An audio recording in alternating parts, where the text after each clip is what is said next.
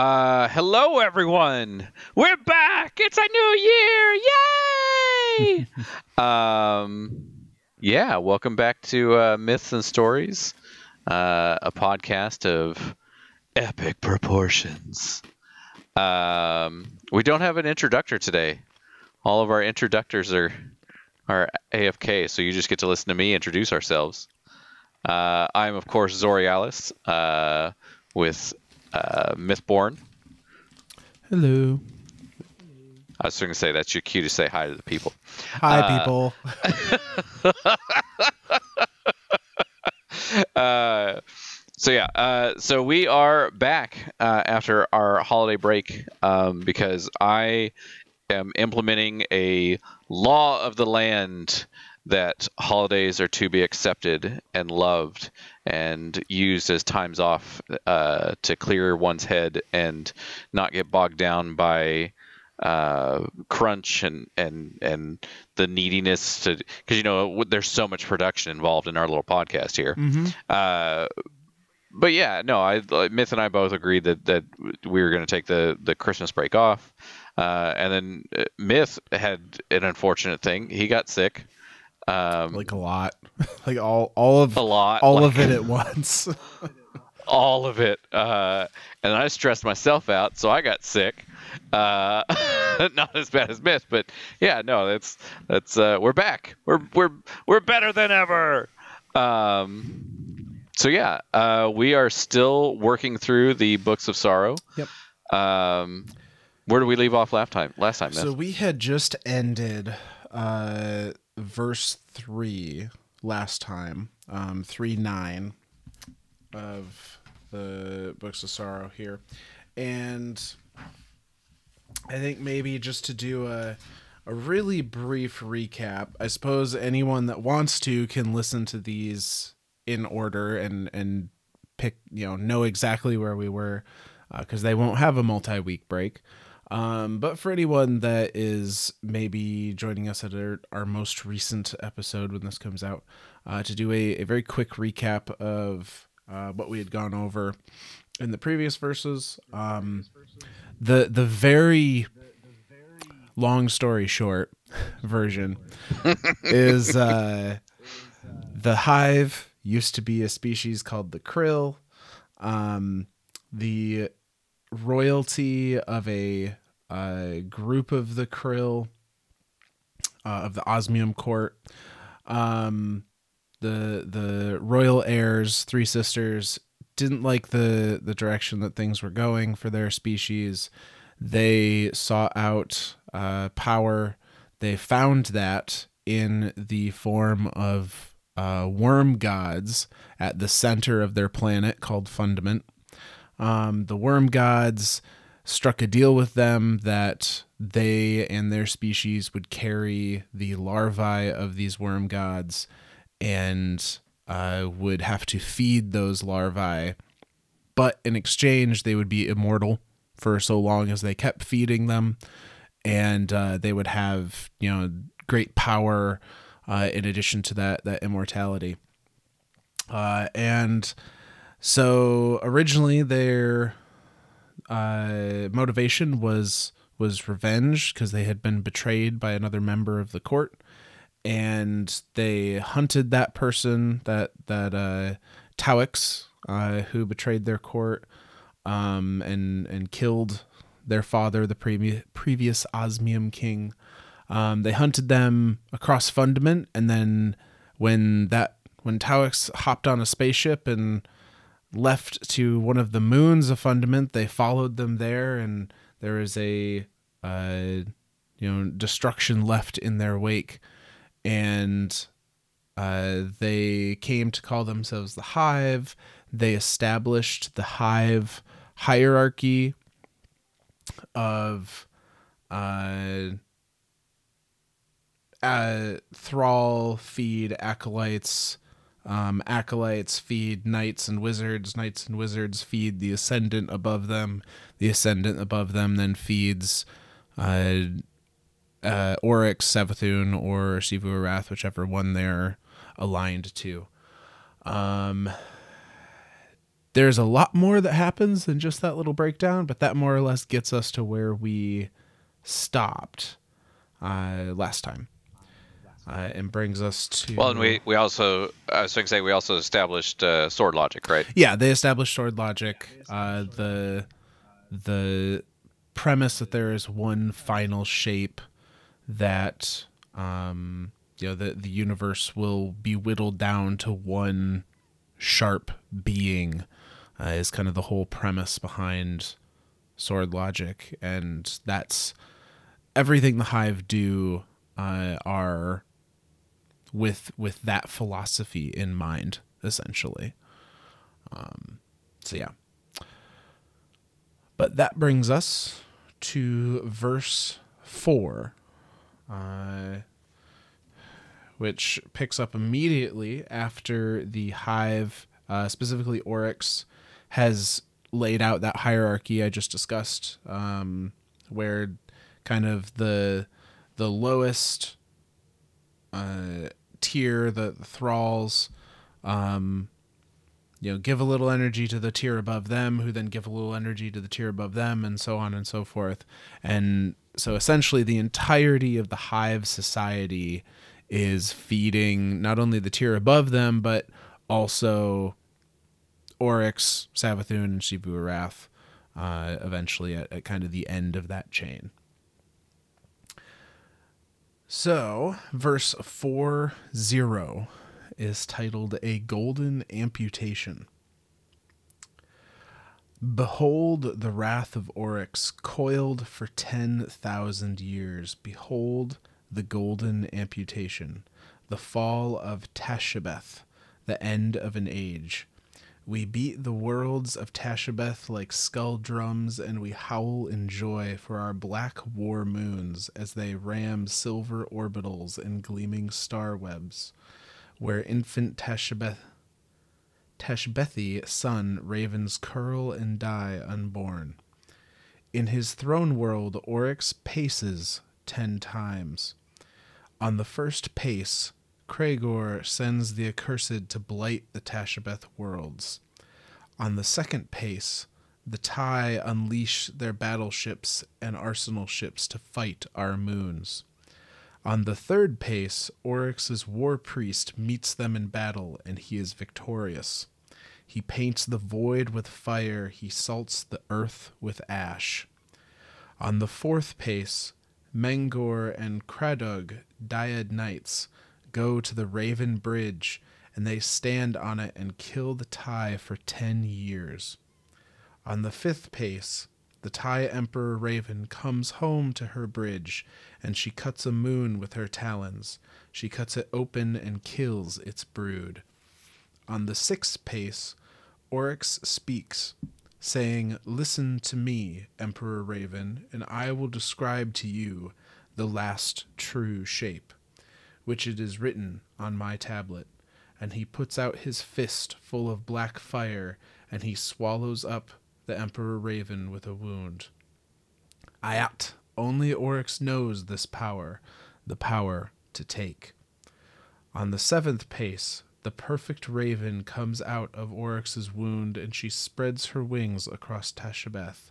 Never again is a Taishibethi child born. She is perfect. She enacts the will of Oryx. On the eighth pace, the Tai say, Listen, you are spoilers, you are sphincters and excreta, you rot. Why do you kill? We made silver orbitals and golden star webs. We hatched eggs. We had a good thing. Our clothes were nice, our food was famous. With one of her feathers, our emperor could have tickled the gods. On the ninth pace, Oryx says, This is the only God. This ability to dictate what will and will not exist. This power to go on existing. This is your God. On the tenth pace, the Taishibethi are extinct. Then Oryx says, Listen, my siblings, do you know what we have done? We have conquered our way to the edge of the deep. It whispers to me when I call on it, and it guides my flight. it says that we are its threshold and that I should come inside. I will go and speak to it. So that's a long one to start off. with. Yeah. Uh, Holy cow. it, it's it, and It's- we we talked about this a little bit before. Many of these verses, especially at this point in the books of sorrow, we've transitioned from it being a journal of sorts, as it was in the the first verses, to more of a religious text. Um, Absolutely. a lot of these. it's there's very it's very biblical it's very Yeah. it's it, it it's and and biblical in the sense of, of it, it it has a lot of like we say this and therefore it is type pro- prophecy type stuff and and and and it's I, I, I wouldn't say it- it's written from the point of view of a worshiper about the their Yes. their god you know absolutely very very few entries at this point are Oryx directly dictating something or one of one of the sisters um, directly saying something. It's a lot of, you know, these are the words of our, you know, not not to be, not to to try and make light of it, but like they're they are literally writing this as in these are the words of our Lord and Savior Oryx, essentially. Um, right no absolutely. That's and and it, it's it's interesting and we talked about this before too the, the we're seeing a lot of parallels between uh, religions and and and this text of writing. Um, it it's just it's it's neat to me to to to be able to say this is the comparison that we have and this is something in real world uh, um, existence that we can that we can compare it to and say this is you know it, whether and we try to be as as correct politically correct i guess as we can be. Um and it's and religion's always a hard thing to to talk about and and and dance about but it's i i like that we have this uh this high version I, I, I don't know what to call it anymore. It's, it's, it's not really the high version of religion, but it's it's Eh, the I hive think it as a religion. is, yeah, like it's it's interesting in in that yeah, it's not necessarily that that the hive culture has a religion called the the books of sorrow or called sword logic. It's that the entire hive culture is built on the religion Yeah. of sword logic. Yeah. And and it to, Like to the point it's- where it's very- it is their social structure. Yeah, it's it's very symbiotic there. It's it's very uh, it one doesn't exist without the other, Mm-hmm. right? Like sword logic doesn't exist without the hive, and the hive doesn't exist without sword logic. So it's it's this as much as we call it like the religion of the hive, the the hive itself is the religion too. So it's it's I it's blowing my mind. Yeah. But so who's who? What I'm trying to understand this ten pacing thing is. Are, are, I'm assuming this is like some type of breakdown of time, right? Like I think so. You know, in the in the first year he uh, he attacked the moons, and in the second year they did blah blah blah blah blah. That's what I'm taking all of this as. Yeah, no, I, I think that's exactly what is it what it is. It's it's a very dramatized telling of the the hive's subjugation and extinction of this uh, Tasha Beth race. Um, and and I guess the the silly question is like, what is the importance of this specific race being extinct? Because there there have been tons of races that, um, I mean, there was the whole like the Federation style, uh, galactic people of of I don't remember their names, um, but we talked about them. I think I think it was in the last episode. Uh, where th- they got together and they're like, "Hey, we got to stop the hive," and they they out they almost did until Oryx was like, "Nah, I'm gonna do better than that," and then comes back with the power to take and then just mows through them and decimates like what 50 something races out of out of 500 and something races. Like he so so this isn't the first species to be eradicated by Oryx and his sisters. No, not at all. Um, I, I think maybe this is a. I think there's there's two pieces that are are uh, are important in particular for for this. Um, a I think it's a, a way to show how far they have come with Oryx's new power, the the power to take, uh, because they they fought the uh, Ecumene, where it was the previous race. That's what that's what it was. Um, yep.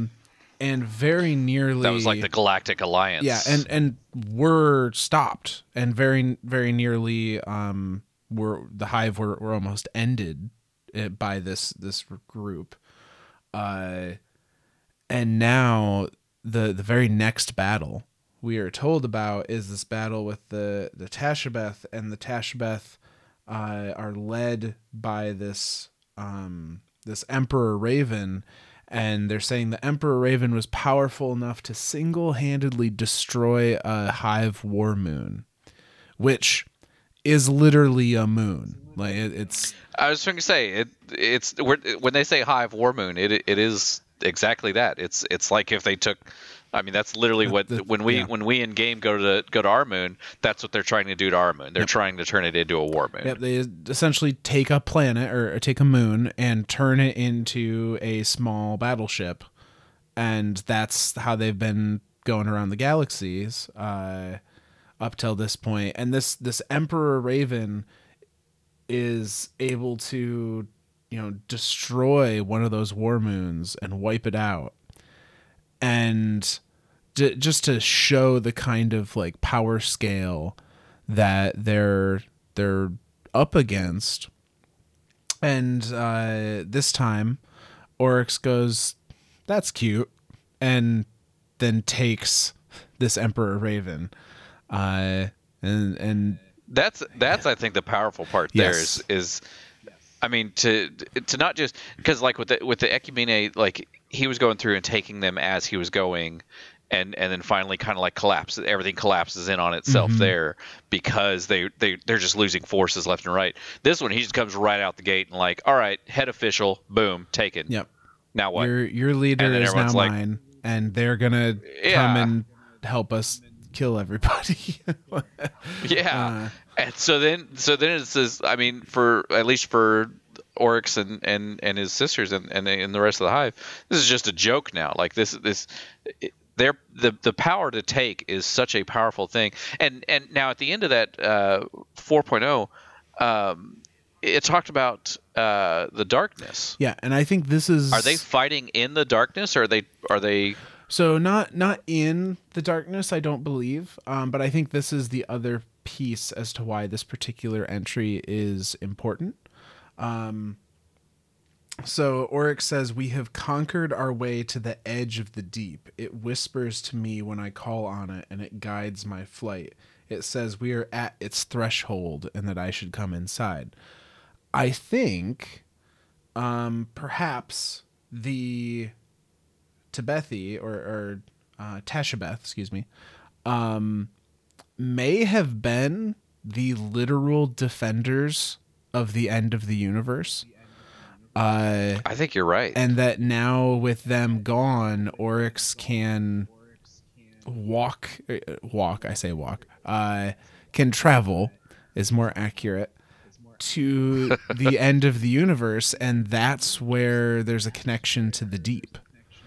A physical connection a physical we're, ta- connection. we're talking this is this is because because before it, when they were talking to the worm gods in fundament uh, we theorized a lot that that maybe the maybe there was a a, a gateway there or something that Mm-hmm. that that possibly connected to the deep um, and that maybe they weren't talking to the worms or maybe they were talking to a worm and the and the rest of them weren't actually there and that they were all in deep and so so this is this is an actual like we've reached the edge of the universe and we the, the next step to take is into the deep. That's how I read it, and I think that uh, makes a lot of sense considering what we know about Calus as well, because Calus, Yes. suppose you know, when he was exiled aboard the Leviathan, uh, it drift it drifted into. I, I'm trying to remember the exact terminology. I think it said that it just it drifted into uncharted space to the darkest part of the universe, and that's where Calus supposedly uh, had a meeting with the darkness, the entity,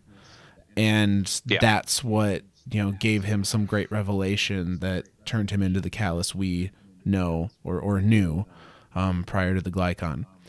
Uh, Right. Maybe the only reason Calus was able to even get to that uh lo- you know area of the universe and commune at all was because Oryx had already wiped out this race that was previously kind of the protectors of. Um, That's it. That's an interesting theory too. That like if these truly were the protectors of the deep or of the darkness, like now anyone can essentially just go there. If they have the means to do so, maybe. Yeah. Interesting. But so Oryx ends this verse by by literally saying, "I'm gonna go talk to the darkness. I'm Yeah. I'm at its threshold. I'm gonna go talk to it." Burb. Yeah, yeah. and uh, and then that leads us into verse four one, which is titled "Battle Made Waves." It's a very short verse. Oryx went down into his throne world. He went out into the abyss, and with each step he read one of his tablets, so that they became like stones beneath his feet. He went out and he created an altar and he prepared an unborn ogre. He called on the deep, saying, I can see you in the sky. You are the waves which are battles, and the battles which are waves. Come into this vessel I have prepared for you. And it arrived, the deep itself. so Holy cow. He literally called the deep into an ogre. He literally called the deep into an ogre very similarly to how Calus was trying to call the deep into the scorn aboard the Glykon um, Holy cow. for the the same reason, essentially to, to commune, to talk to the the darkness, the entity, the deep, the entity, um, and succeeded. Yeah. Uh, now the I think I think that's that's that's the you you can preach and and and say and do and everything. It it's when you actually succeed that's when it's like oh shit, uh, this got real real quick. Uh, so yeah, so for him to to call upon the darkness and to say, hey, I got a body here. I just need you to use it to talk to me. Yep. And the darkness go, all right, All right, we'll have a conversation. Um, now here's here's a fun little thing. Uh, the and I I don't have any direct threads here, but I think there's a theme that's interesting to think about. So Oryx uses an unborn ogre as the the vessel for the deep to to commune with him. Um, so a, a unborn to me means not living you know is not yet Yeah. alive um we see but where do ogres rank in the hive hi- hierarchy? well if i remember correctly and now now i'm gonna look that up um ogres are kind of like a sick hive experiment uh That's what I thought. they It's like cursed thralls. Like cursed thralls aren't supposed to be. Cursed thralls aren't naturally born. Yeah. Um let's see. What what here? All ogres begin as unborn, awaiting the time when they will be called by the hive wizards for a rebirthing ritual. After this, they are known as reborn and possess greater strength, intelligence, and arcane abilities. Um, Is that why their eye beam is a melee attack? yeah, I think so. Uh, Fucking bullshit is what that is. says ogres are giant members of the hive. Guardians have little information on ogres, given that few survive encounters with the beasts. Warlocks believe that they are the product of uh, of unusual rituals. These creatures are driven by unimaginable pain, even enabling them to escape their creator's control. So, it, it, from what I remember, and, and what this seems to to be supporting, is that ogres are like they took a a thrall or or some member of the hive and essentially tortured it with rituals until it turned into an ogre and like an ogre's very existence is just immense pain. Uh, yeah, just continual torture and torment. yeah. Um, Which is why they Which, yell at us all the time and shoot I beams. Well, not just that. Does this does this give us credence to um, essentially what is green magic? Oh, you mean like uh well it it presumably based on what I'm seeing here and I'm I'm using the the Destinypedia at the moment um as as the source. Um if ogres are created with a ritual, Remember, kids, you can use anything you want as long as you cite your references. that's right. Uh Because then it's no longer copyright infringement. if uh, if ogres are created through a ritual, a hive ritual, what we learned um, from previously in the books of sorrow is that all hive rituals are essentially ways for the hive to ask favors of the darkness. right. It's it's their version of science, but it's it's it, since it can't be explained in words, it's therefore magic. Right. Uh, so the ogres seem to be essentially they're they're I I read them as the they're unborn until they go through this ritual, at which case they're turned into the ogres that we know them as. And and I think that leads that leads credence to the to the scientific uh, experimentation idea, right? Yeah. Yeah, yeah. Like it, what what what else would it would explain it other than a, a science experiment? So if we're if we're to operate under the assumption then that uh, these unborn ogres are dead or or not living in the traditional sense, and I think not living is a is a better explanation because dead implies that they were alive before. that's true. And yeah. I, I truly I truly think of them as just I don't what would you call it? abominations just just piles of junk you know Yeah. and and then they're like okay breathe life into it. Boom now it's alive. Yeah, my my internal visualization for this is that there's some weird little amalgamation in like a test tube until one of the wizards decides, okay, we need to make an ogre, and they they put the test tube on an altar, do whatever they do, and you get an ogre at the end of it. Um, yeah I don't know that that's accurate, but that's just kind of how I visualize it. in I mean we can use that as accurate Uh, Yeah. But no, so the thread that I'm I'm trying to follow here.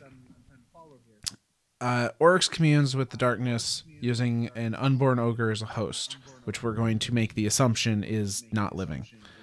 Uh, Yes. Callus uses scorn to commune with the darkness, albeit not as successfully as Oryx does here.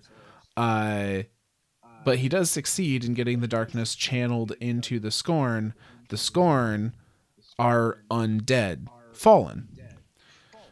yep The times that we have talked to the darkness directly in some fashion, it is being channeled through a mirror of our guardian who is undead. ooh Now, I don't have any grand revelation for what that might mean, but it's an interesting pattern. Well, we always talk about how the how the darkness is all about. Well, it's it's funny because we, we always say the darkness is all about death and and and the light is always about resurrection. Uh, maybe maybe it's the other way around. I don't know that, that death and resurrection per se are the most accurate descriptors. Um, I really don't think they are. Like that's that's that's the I the best I can think of off the top of my head. But I I, I don't really have a good. I think if if we're gonna take those concepts and try to apply some different verbiage to it, the darkness is about finite ends, and the light is about There you go. perpetuation. There you go. About yes. Okay. Yes. I like that idea. I like that idea of it being an end or a continuation. And and and not just a not just like a a minuscule continuation like a a infinite continuation. Yes. Oh, I like I like this. I like this. So, uh, we have in the next verse, supposedly, the dark what the darkness said to Oryx through this unborn ogre. Um, and I have to laugh because it is written so very differently than everything else.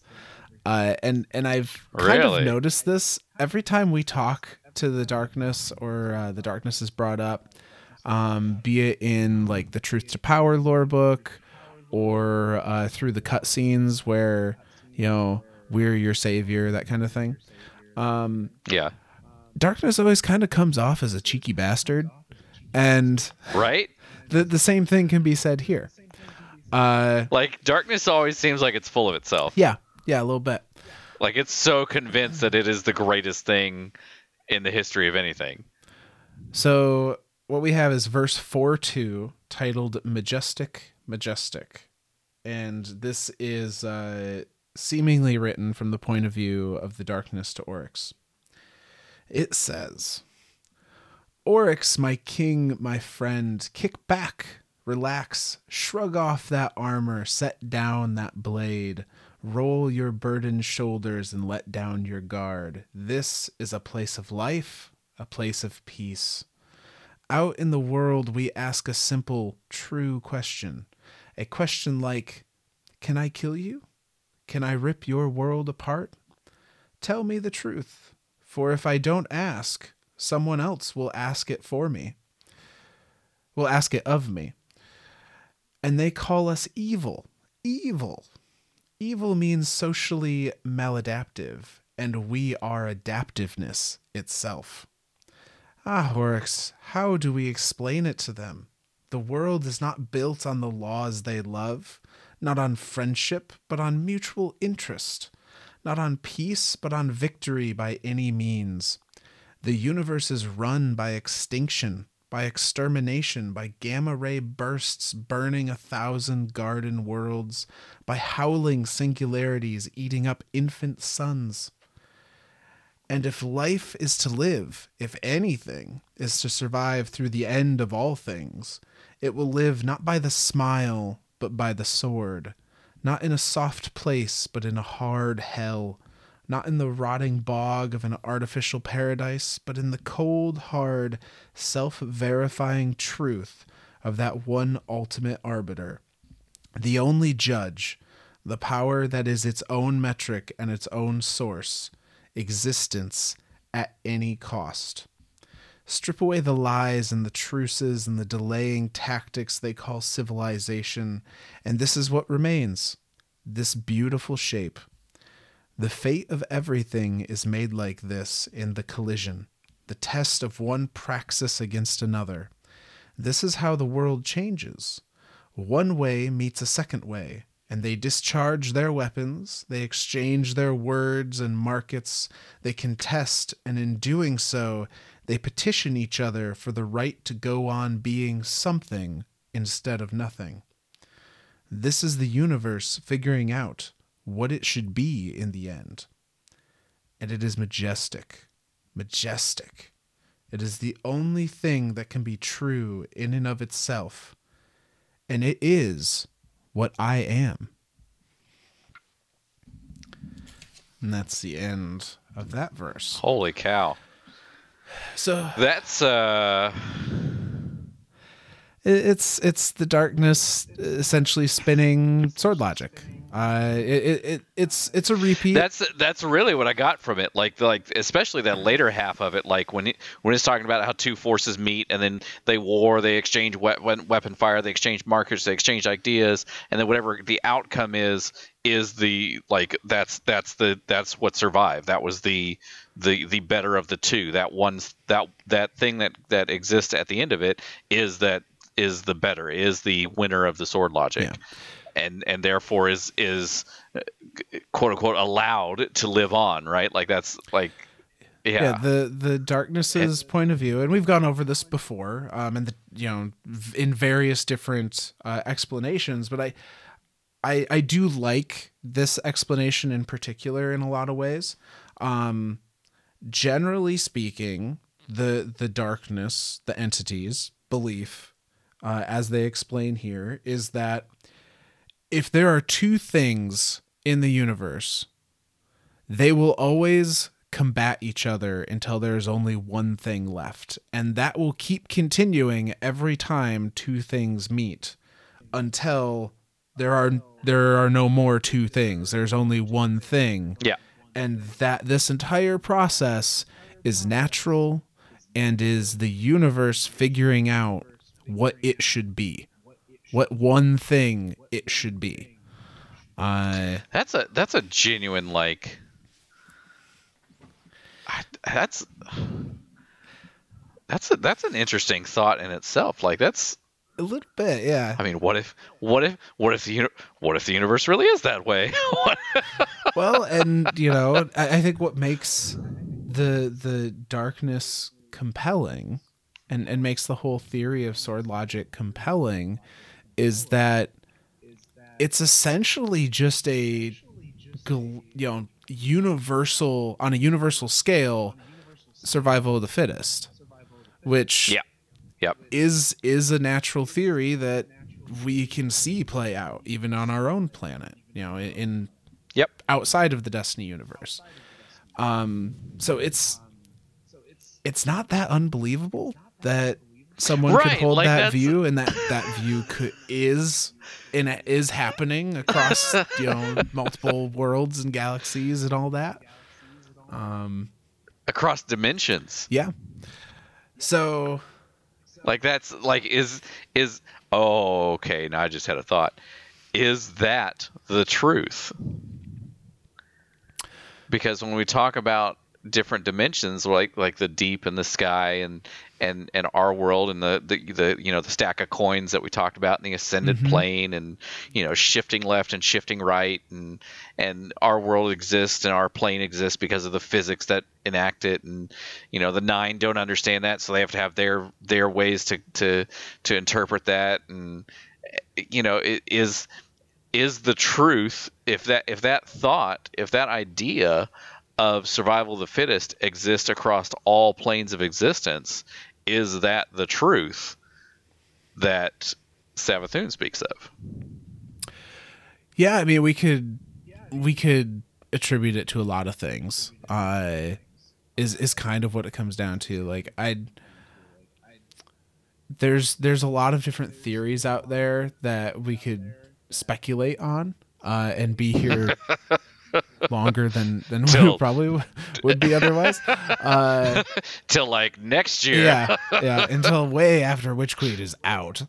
Um, yes but it's an interesting thought and and i think this is probably one of the most concise tellings of what the theory of the darkness is and what sort what the theory of sword logic as the hive know it is um and at the end of the day the the the, the darkness uh, being the arrogant self that it is does speak in riddles. Like i, I don't know that i don't know that it's 100% riddles but everything that he's saying or everything it is saying everything the darkness is saying is left up to interpretation by oryx and whatever oryx wants it to sound like.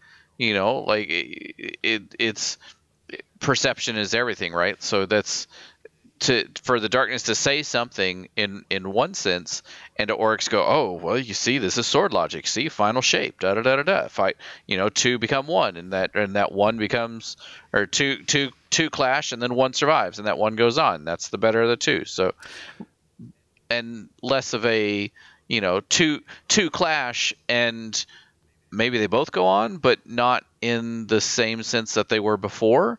They've each adopted ideas and beliefs and thoughts of, of the other side and and now the new thing that has been created is by definition a new thing and and the thing that goes on because it, it the the original two don't exist anymore So I think that's a really interesting way of thinking about it. That the a clash between two doesn't uh, uh, A and B meet, you know, party A and party B meet and have conflict.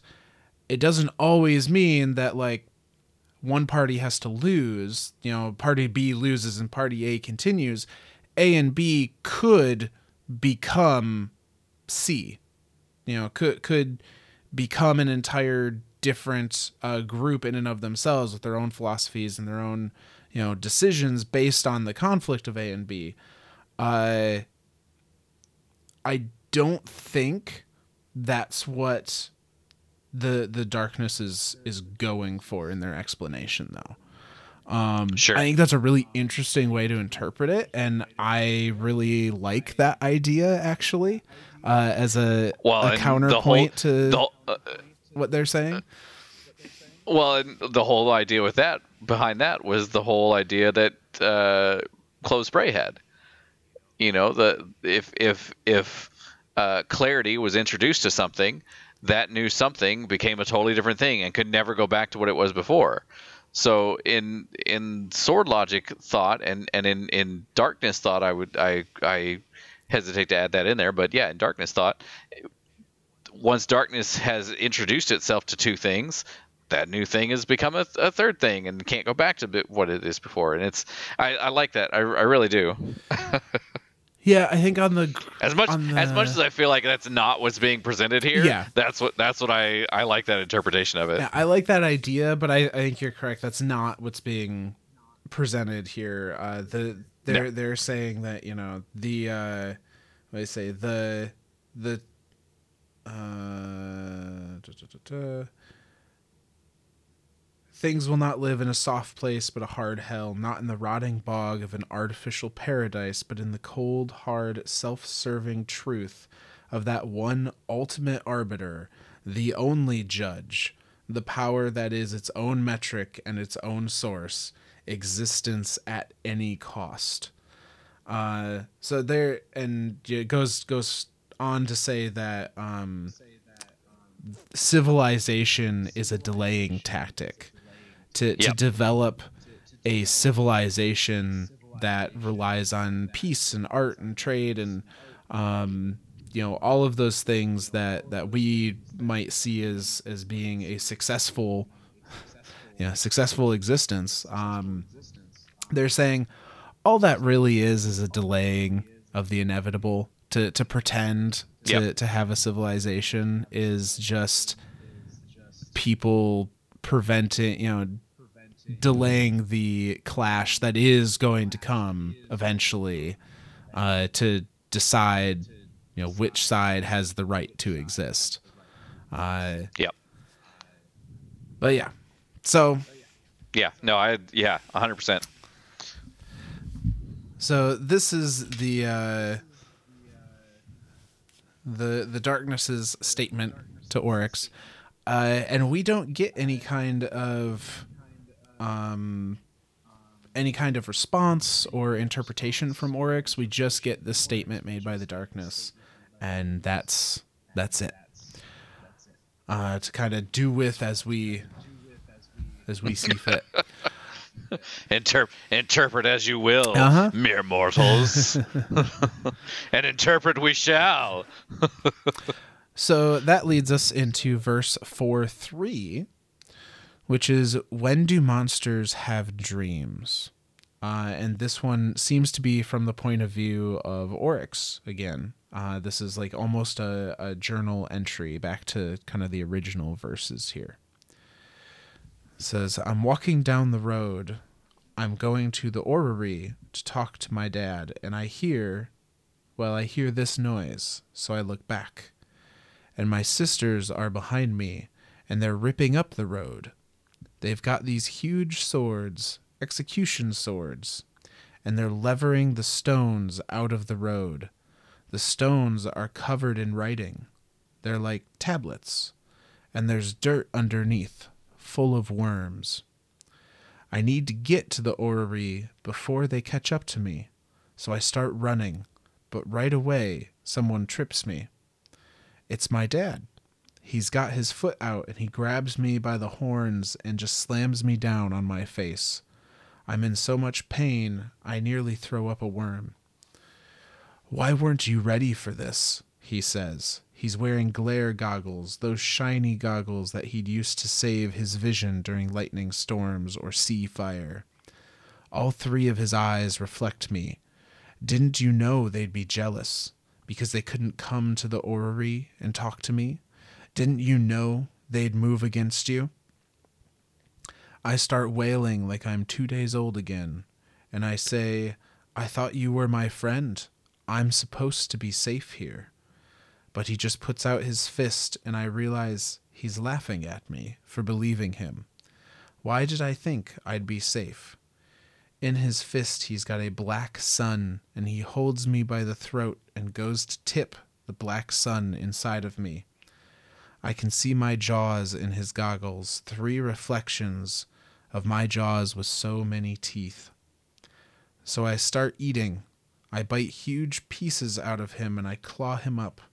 I eat his legs and I eat his arms and his goggles and his eyes, and he says, Good, good. This is majestic and true. But my sisters are still tearing up the road, so I don't know how to get back. So this one's a little more interpretive. I, I, I, the the one part of the whole thing that sticks out to me is that majestic part, right? Like that's I I think this is Oryx trying to express his regret for taking yes, the the deal with the worms. Um, hundred percent. Yeah. I th- I think I think that he is he is looking at this idea of you know if this this this uh, this grand idea of if I you know what if I hadn't you know and then and then for for for it to for him to devour his his father in his dream like that's and I, I that's what I think I think all of this is a dream Yeah, I think so, uh, too. that he's having Especially based on the Um, title of the verse, "When do monsters have dreams?" Um, I- yeah I, think that's so I, that is what this is. and I and I, I think I think Oryx himself having the regret, but then his sisters just continuously like the the thought of them tearing up the road is is the whole idea of you know they're the ones pushing me forward. They're they're the whole reasons I can't go back. Yeah. Like Yep. and and Oryx tried to stop once before too, Mhm. and Savathun was like, "Nah, nah, you can't. No, we're we're down this path. This is it. This is this is us. This is eternity." And and it, it for him for for Oryx to see that level of regret and then to have that like I mean to have the the image of his father shove a, a black sun down his throat which I interpret as like a, a blight you know Yeah. like a a, a a darkness blight Yeah, I think I think that's And, uh, probably representative of um, the power of the darkness through the worms. You know, he's he's Yeah. ingesting this black sun. Uh, seems seems to be, you know, kind of a, a symb- symbology for it taking the the larvae of the worms into them. Yeah. Yep.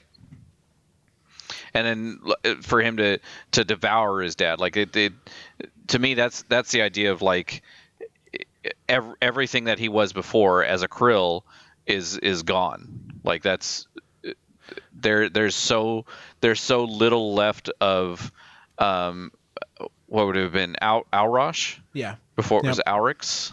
Um, so there's so little there's so little left of Aurash that it, it it's it's impossible to go back, and and to have his sisters continually chewing up the road behind him to to to delete the the way back is very telling too that that he does have some form of regret yeah. whatever that is No, I I think so. Um, this really humanizes uh oryx like this is Yeah.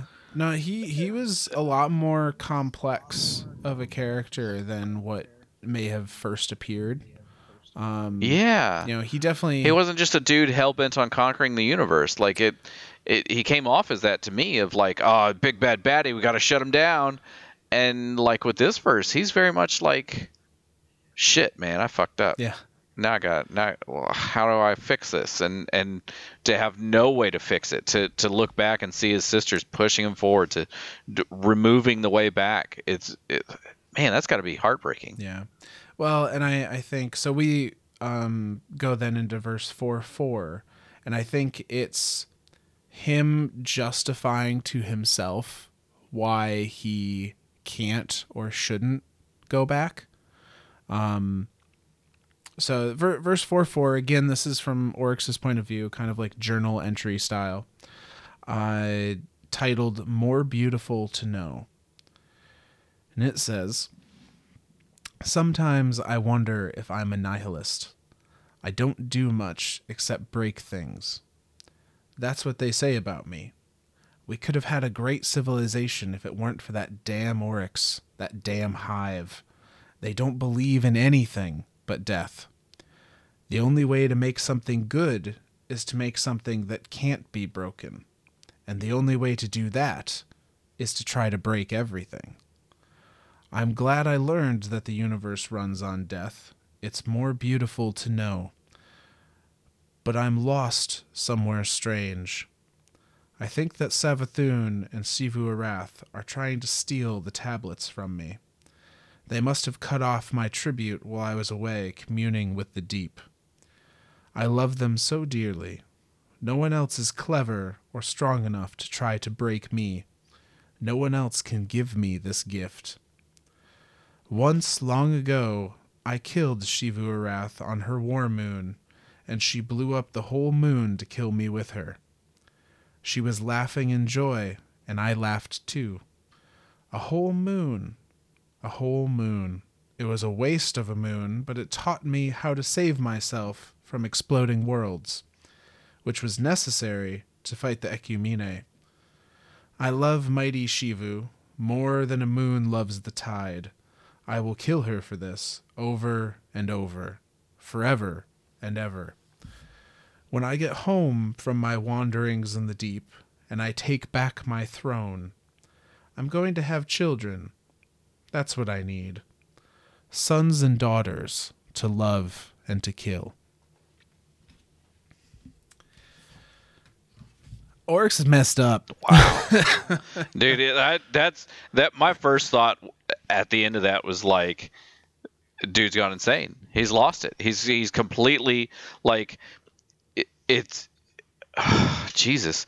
Um, so my my I guess one interpretation I can take from this, in conjunction with the previous uh, statement about you know his sisters digging up the road behind him, preventing him from going back, um, is that he kind of in a almost in like a Stockholm syndrome way has yeah. decided that the expression of love is synonymous with trying to conquer the other you know trying to have that conflict um, between parties and seeing who's stronger is a is a way is some twisted way of showing that you care about them because you believe that uh, they could that that they're that they're worthy to test their existence against yours. Um, I I I like that idea because that that then coincides with the sword logic, right? Yeah, uh, and I think that's like that's that's that's like that's like a that's like a. Uh, I mean, you put it best a Stockholm syndrome way of expressing the the the sword logic. Yeah, and that's kind of the feeling I get is just he has lived in this world for so long that despite having some deep-seated regrets to how he ended up here, uh, whether he realizes he has those regrets or not, honestly, um, he is he has decided that like this this is what it means to exist and that's right like i'm i'm curious if it's like if it's like that acceptance right? Like you know it's it's it's almost like seeing him go through depression. A little bit yeah. Yeah. You know you see you see the level of of denial. Oh no no no what we're doing is right you know? Then then uh, moving on to regret like oh maybe i sh- maybe i shouldn't have done that. And now he's at now he's at the point of acceptance like well this is how life is. This is it. Yeah. That, that that's that's an issue. There, man, we he is complex. No, he's he is quite the character. Um, and now he's like, I want to have babies so I can kill them over and over again. Yeah, which is twisted. That's that's like on a like, right like that's like like to him like that's like a okay that makes sense right like that's like a okay yeah that's that's Oryx that's that's what Oryx would do that's you know if, if if that's how sword logic works and that's how you express your love that's yeah no that makes sense. But sort of like the outside reader of going you want to have babies just so you can kill them over and over again? Like what the hell, that's man? uh what the hell? What the hell's going on? Do you- yeah. Do you need do you need someone to talk to? Yeah. So uh yeah. Yeah. So this leads us into verse four five, uh, which is well we're blazing through these verses We tonight are. Uh, this one's titled "This Love Is War," uh, and this is um, from the perspective of Xivu Arath to Oryx. so, sounds like it could be like an 80s song like this love is war no There's probably a song out there with that title. Let's let's be honest. Uh, all right you know i'm gonna google it you read i'll google All right. so this one starts Betrayal. We have marooned Oryx within the deep. This is our obligation as lords of the hive to make war upon each other, to eradicate weakness and make ourselves sharp. Obligations. Once I permitted Oryx to kill me so that he could gain the sword logic and overcome Akka, our god. This left me trapped deep within my throne. But Oryx, my brother, made war upon the Ecumene, and in that war he described me, for I too am war. Thus I was resurrected. Resurrection. Savathun and I conspired to strand Oryx on his expedition, but I secretly believe that I will be stronger with Oryx to war against. Thus I describe him. A description of Oryx. When Oryx looks upon you, you feel that you may vanish if he looks away. The crest of Oryx's skull is as long as an arm. In the course of its life, a thought moves from one end to the other. Upon his crest, I have painted a line in my blood so that he will remember me. Each of Oryx's fangs has the precision of a finger and the acuity of an eye. Although he was born at the bottom of the universe and taught to burrow, Oryx has grown wings. The light of wildfire shines through them. Oryx teaches, but he will not be taught. Oryx's body is corded with strength. His sinew and muscles are as strong as his children, and his children are the strength of him. Oryx wears a remnant of worm silk made from the cowl of gods. The voice of Oryx may cause two different numbers to become equal. Oryx, my brother, is the bravest thing I know. Upon fundament, he learned that we were the natural prey of the universe, the most frail and desperate of things. He thought about this carefully, and he found a way to fix it. He made us strong. He will lead us into eternity. Oryx, my brother, loves me, and this love is war.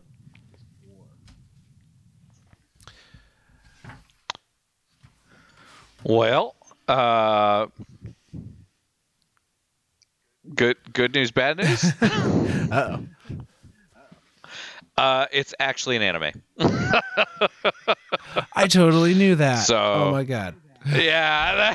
now, now you're like, well, crap. Uh, yeah, no 80s song though. Oh, um, that's- kind of bummed about that. That's unfortunate. Uh, but yeah, description of Oryx. That's pretty spot on as as what we've seen. Wings, uh, crazy strength, super tall, super big. Yep. Uh, I mean, hell, when we fought him in King's Fall, uh, he was literally the size of the Leviathan. Like Yeah. his whole head was bigger than all of us Guardians. Like that's, you know, that, everything about this seems legit. And and um, oh, there's one in line in there. The the um, to make two numbers equal each other, two different numbers equal each other. That speaks to like the will of Oryx, right? Like that's Yeah.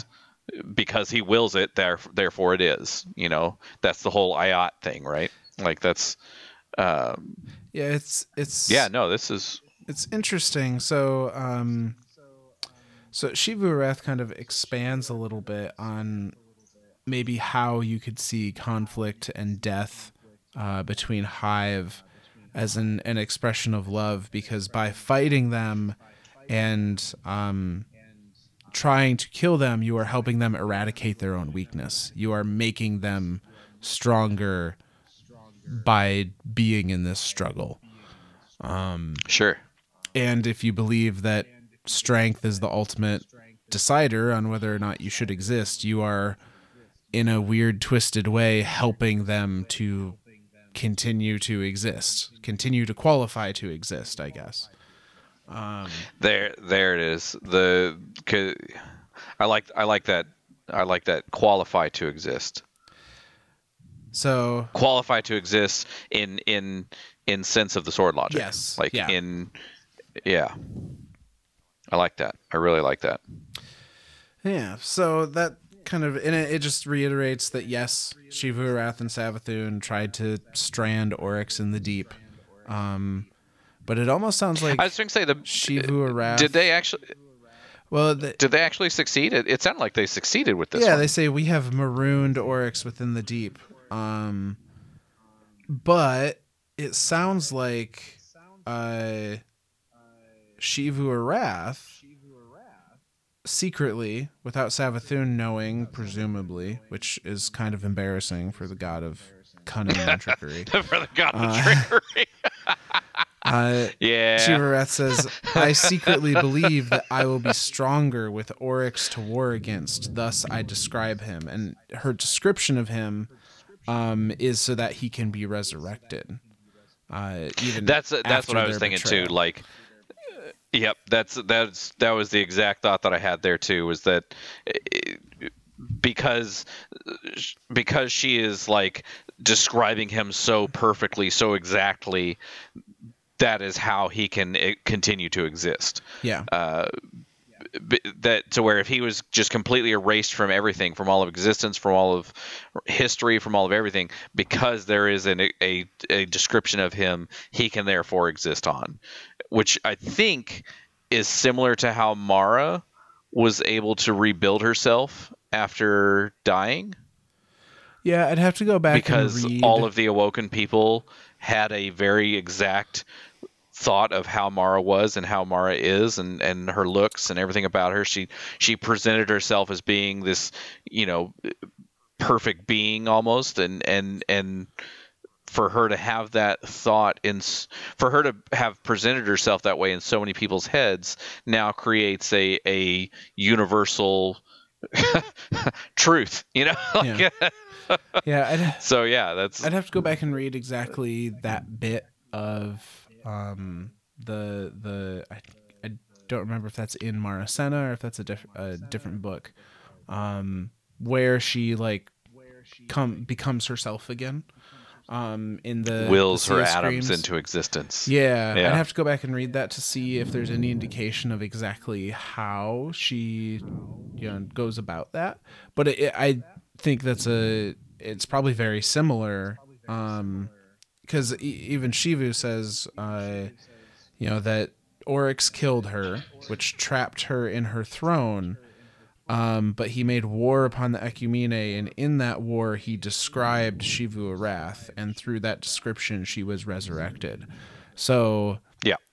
yeah, it seems to be that it, if you as a hive can perfectly describe another hive that has a throne world and their soul is still in that throne world, then they can use that description as a means of of resurrecting into the you know that plane of existence. Yep. I yep. So yeah. Uh that leads us to verse four six.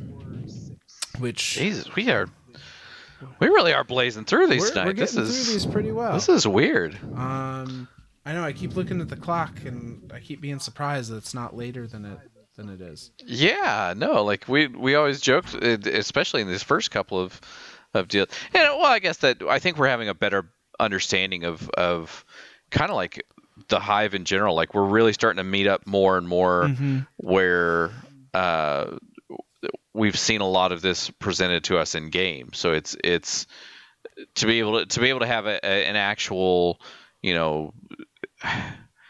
I, I don't want to call it a physical thing in front of us because obviously it's all just digital existence Right.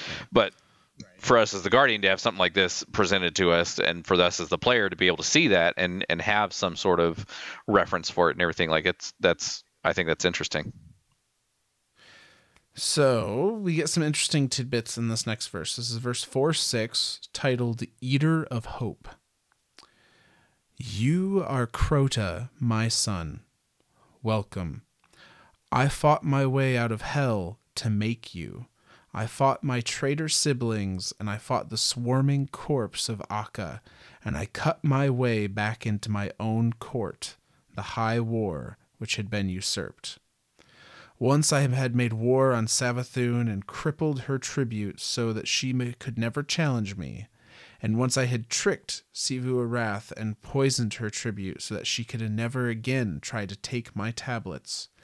And once I had arranged my own lineages so that I would be greatest amongst the hive and secure on my throne. Then I found a mother to make spawn. One of those spawn was you. Your life will be a battle too. You will have to win your place at the high war. I will give you nothing except this your first sword and this name that I have prepared for you. We fight a war against false hope, Crota. We chase a god called the Traveler, a huckster god who baits young life into building houses for it. These houses are unsafe, for they cannot stand against my hive, and these houses are a trap, for they lead young life away from the blade and the tooth, which are the tools of survival and means of ascension. Only when the traveler is extinguished will the universe be free to arrange itself and assume by ruthless contest its final perfect shape, a shape which depends on nothing but itself. Thus I name you Crota, Eater of Hope. There is an oath upon me, Crota, my son, an oath against the wretched Taox. This I do not give to you. It is for me, your father, to bear. Let us go and meet your aunts and uncles. so we have the birth of crota The birth of Crota. Uh, a couple of interesting tidbits here, actually, outside of Crota. Um, so not only did they trap Oryx in the deep uh, successfully, he had to fight his way out of the deep, back to the ascendant plane, and then fight both Xivu Arath and Savathun and their entire horde, which had taken over his his throne world, the High War, uh, in order to kind of reclaim his throne. And not only did he fight them, he crippled their tribute to the point where they could never rise to try and usurp him again. Uh, and then oryx might be a lot more powerful than we're giving him credit for and then he arranged his own lineages so that none would ever so that he would remain the greatest of the hive. So he presumably arranged lineages sounds like eugenics. Um oh absolutely he 100% he guaranteed at a genetic level that there would never be another hive as strong as him. That's mind-blowing There's That's also that's also a little like what, what would you call that? Uh, meg, megalo, meg, megalomaniac ish. Yeah, it, it it's it has some interesting implications as well. So if he has crippled the tribute for Savathun and Xivu Arath so that they would never become able to challenge him again. Presumably that crippling is still in effect. Whatever he did was permanent. That's that's what I that was my thought when you said that when when so I mean obviously that has lots of implications Yeah. in current Destiny and in current day Destiny. So that that might be a reasoning, um, an additional reasoning to Savathun trying to get out of this pact with the worms because she Yeah. can literally never get as powerful as Oryx was, and we already beat Oryx. So she may see that as as you know not an avenue to take anymore. Um, That's an interesting thought too. Like it, if oh man, that is an interesting thought because that I mean that that just leads more. Oh man, and Xivu Arath in the same in the same way, she will if if this if she's still crippled the way that I think they're they're implying, then again, Xivu Arath will never reach the power level of Oryx. And we already beat Oryx. So like I, I don't that's mind that's genuinely mind blowing. Like like what does that say about the light versus dark? Well, and not not just that Xivu and Savathun will never reach the power level of Oryx. Oryx, at least, seems to imply that no hive ever will reach the power that he did. Uh, Not a single hive. Like the fact the fact that we're talking about a, a genetically altering at least that's the way I'm interpreting it is genetically altering the entirety of the hive and the rest of everything to never be able to reach his strength. Yeah. And then to cripple his sisters who are the only two that I would think would be at his level of strength and his level of power because the you know having killed each other over and over and over and over and over again um, to create that strength for him to just like cut that in half and be like nah you you you think you're stronger you will never be stronger. You will never be equal you'll never be better you will always be below me. Um, that's a jesus that's a kind of a mind fuck there a little bit. uh, which I mean, I guess the the question becomes, what is the implication for the hive as a whole then? Because if I mean, we beat the strongest thing of it Yeah, if Oryx was and will always be the strongest hive to ever exist now, or, you know, since he was around and in the future, and he's been defeated, does that mean the hive will never be able to defeat us? You know, do do they? uh, Granted, I know video game we're always going to be stronger than the hive because we pop their heads all the time, but uh, from an in-universe perspective, this lends a lot more gravity to the death of Oryx uh, for the hive. it really people, does because that was kind of a, a statement to the hive that you will literally never be powerful enough to to deal with us.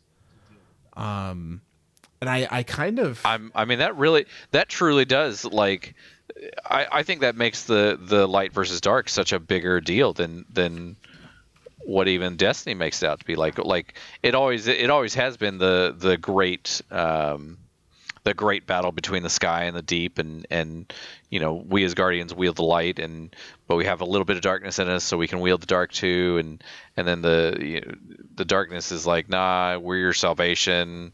Uh, everything everything about you is a perversion of of everything like yeah no that's that's a and for us to to to be able to say hey we beat the strongest thing that you could throw at us. Um there's not much else you can throw at us. So or or in this in this sense there's we have literally beat the strongest thing you you the strongest thing ever. Yeah. And you like we man that really does that's a mind-blowing thought right there. So the the other thing that I think is of worthy of note in this passage here, um, previously, when referencing uh, the traveler, they've referenced a traveler. In this instance, they say, "We chase a god called the traveler." So, I don't know if that's an editing error, if or if it's intentional that they switch between a meaning one of multiple and the as in the one and only um and and Or what is it like the last implication might be traveler? Maybe the last that could be.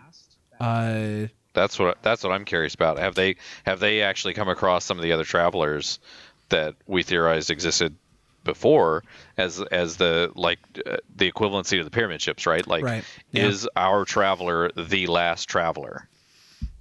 Is that is is that the last connection to the light? Yeah, uh, very, very well may be. Um, you know, on one hand, I don't expect them to just come out and say it if if that is the case.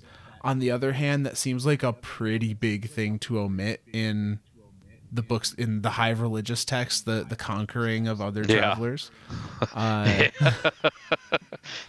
Because I mean that's like that's their, been their whole journey, right? Is to like stay get rid of the sky, like right? Yeah.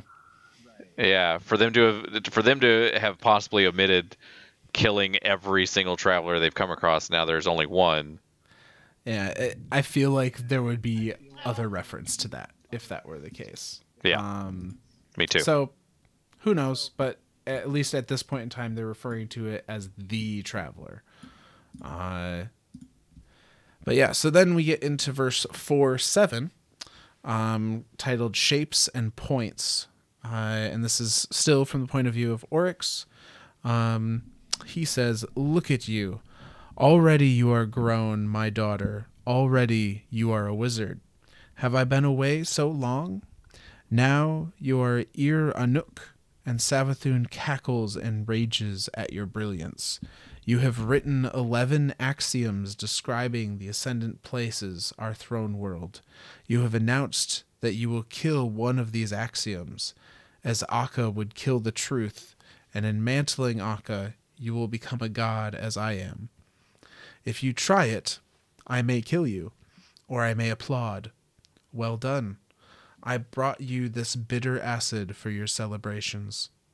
And you, Ir Halak, you are a wizard too, as is the way of twins.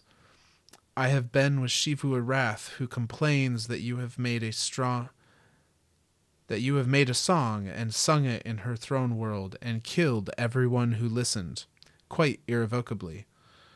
Well, we have songs instead of sword. Will we have songs instead of swords and boomers? What have you made for me?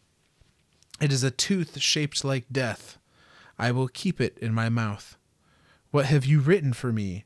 It is the course of the Nikah thought ship. I will track it down. I made you by cutting one larvae in half. It would not die. Each half grew into one of you. My sword is named Willbreaker, but it never broke you. So for anyone so these are, these are the twins from King's Fall. Yep, these are the twins from King's Fall, um, Ir Anuk and Ir Halak, uh, being described as significantly more powerful and impressive here than I thought they were in the raid. Um, Right, like they're kind of meh in the raid because don't you fight them right before you fight Oryx? yeah, they're they're the fight right before Oryx, uh, like they really are meh.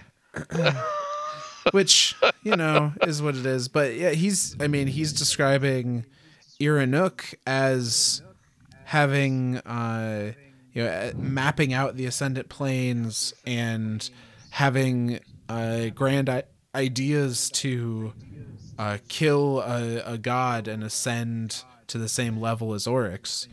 Um, Yep. and he's he's talking about Ir Halak as being, I think, the first Death Singer.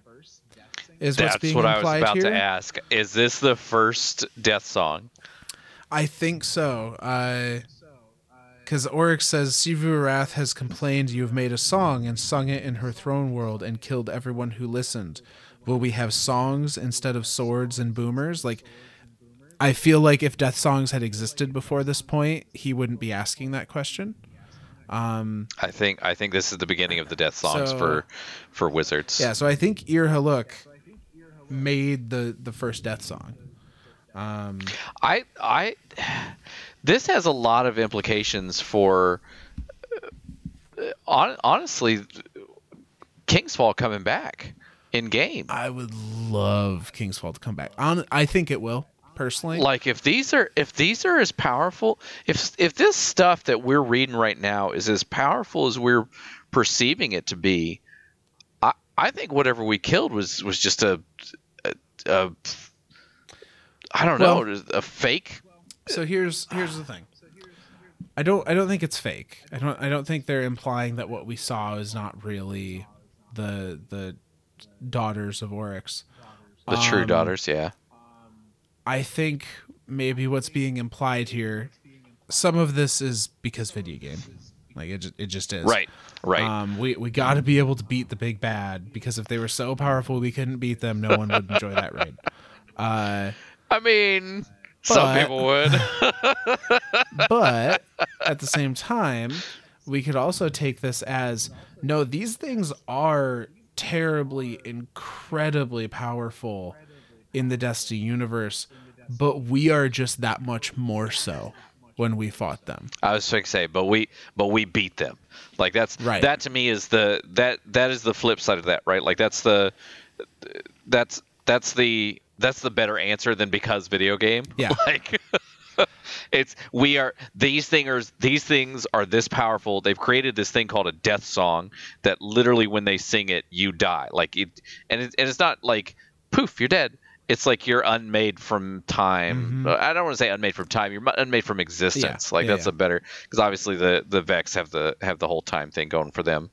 Um, but yeah, it's uh, I like that. I I like that idea of these things are we're so powerful, and yet we beat them. Like what what can't we beat as guardians? Um, which this this is jumping ahead a little bit, but spoilers: we killed Oryx uh, at the end of Oh the King's Fall no! raid. Um, Oh no! no. Uh, but this this idea kind of lends to, and, and I don't know if it's in this grimoire actually or not. Uh, but there's a, a lore card out there I'd have to find uh, of Toland, Toland the Shattered, who was there and watched our showdown with Oryx and watched us beat him.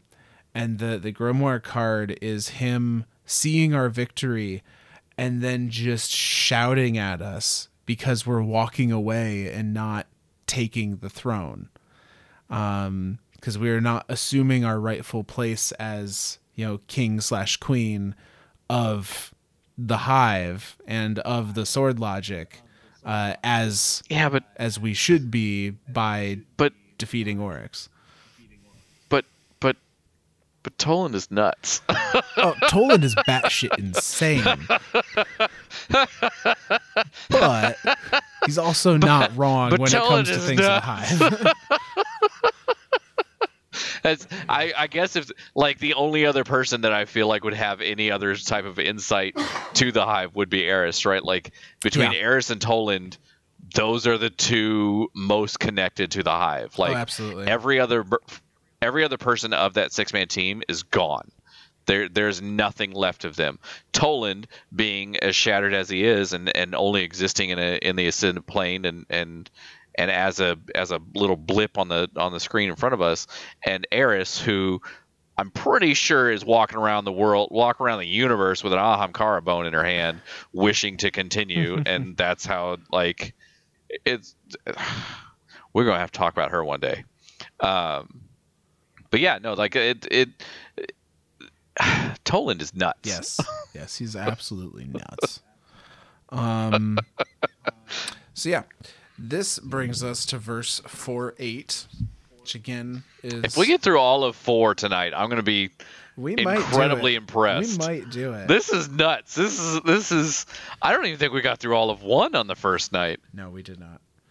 Um I didn't think so. so 4 8, the partition look look at us. This this is the power of taking a break, people. That's right. We are This is we're back and we are motivated and We are motivated. We're efficient. We are. I d- don't expect this Yes. for more than one episode. Uh, yes. Yeah. Yes. yeah. Uh, so, verse Yeah. verse four eight, the partition of death. One day, Oryx decided to grow new wings.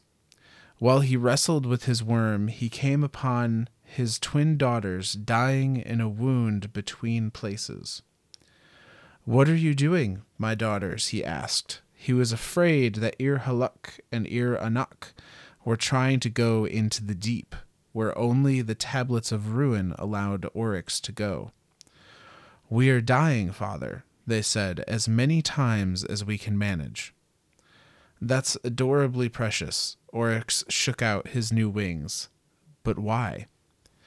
We propose a method by which ascendant souls can be detached and integrated into a tautological and autonomous thanatosphere, which we tentatively term an oversoul.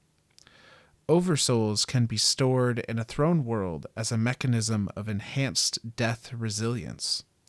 As a side effect, new refinements to our death song may be achieved, moving us closer to a generally effective paracausal death impulse.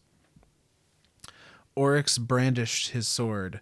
Speak the royal tongue, or I will pin you up for ire to eat if we can separate our deaths from ourselves and hide them, we will be harder to kill.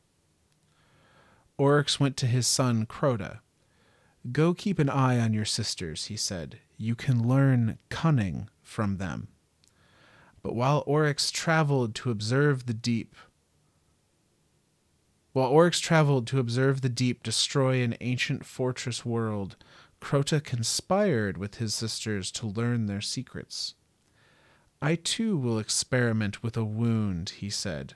With his sword, Crota cut open a new wound into a new space. In here, he thought he might obtain a secret power. Out of this wound came machines called Vex. They invaded Oryx's throne world. This is interesting. Um, I was thinking, this whole thing is like, first off, first off, hey, what are you two doing? We're trying to kill ourselves over and over and over again. Well, that's that's cute and adorable, and I like I I appreciate you for that. But why? I don't know. Be better. you two are weird. hey, Crota, make sure they don't do shit while I'm gone. Okay. And don't stay up past midnight. Okay. And don't learn shit from them, because I'll know. I'm the I'm the knowing person. Okay. See you soon, Dad. Hey, what are you guys? What what are you what are you doing? Oh, you know, we're just killing ourselves over and over and over again, so that way we could try to separate our deaths from ourselves and and hide that death in a pocket universe where if we die, we don't actually die. Oh, cool, cool. Um, can I learn that? Sure. Why not? Okay. Shing! No, no, no, no, no, no, no, no, no. What are you doing? That's I. It. I cut a hole and I'm making a place. Where did you even cut a hole to? I don't know, but look, there's like little robots and shit. God damn it, Crota. This is, this is, this is why we can't have nice things. This is all playing out in my head like some sitcom, like some '90s right? sitcom. Like... well, uh, well. the the part that that I I totally loved. Um, or where or it's like, what are you doing? And they give this long, super scientific explanation. You know, uh, ascendant souls can be detached into a tautological and autonomous thanatosphere, which we tentatively term. And he literally gives them the English, please. Like, yeah. He's like, that's nice, but what the fuck are you talking about? Yeah. uh, but we made a thing and we're gonna do his stuff. Okay, that's cute and all, and I love you for it, but cut that shit out, or I'm gonna kill you. Like, wait, what? so the the cut that shit out, and I'm gonna kill you and feed you to the to a worm god. Take that. Yeah. Where's your sword logic now, motherfucker? Oh, yeah, that's that's what just played out oh, here yes, in front of us. That's exactly what it was. But but you take the the you know full house sitcom out of it there's some really interesting Oh, information too here. soon, myth. Too oh, soon, God damn myth. it. That was fuck. I did didn't even cross my mind. I did hear about that news today. Um, as soon as you said 90s sitcom, in my head, I was like, please don't say Full House. Please don't say Full House. Please don't say Full House. And then you said it. oh. I'm sorry. That For I watched of a ton you- of that as a kid, so that's just in my mind. right? Like, that's. The two sisters are Ashley and Yep. the two sisters. Like that's just that's them. And then the brother comes over and he's like, "Hey, what you doing? Oh, we're getting into shit. Oh, okay. Can I join? Sure." And then he screws it up, and now they're all in trouble. Yeah, no, that's that is exactly what has been described here as an episode of Full House. Uh, and for those of you who don't know, uh, we're recording this after the day of uh, Bob Saget passing away in his sleep.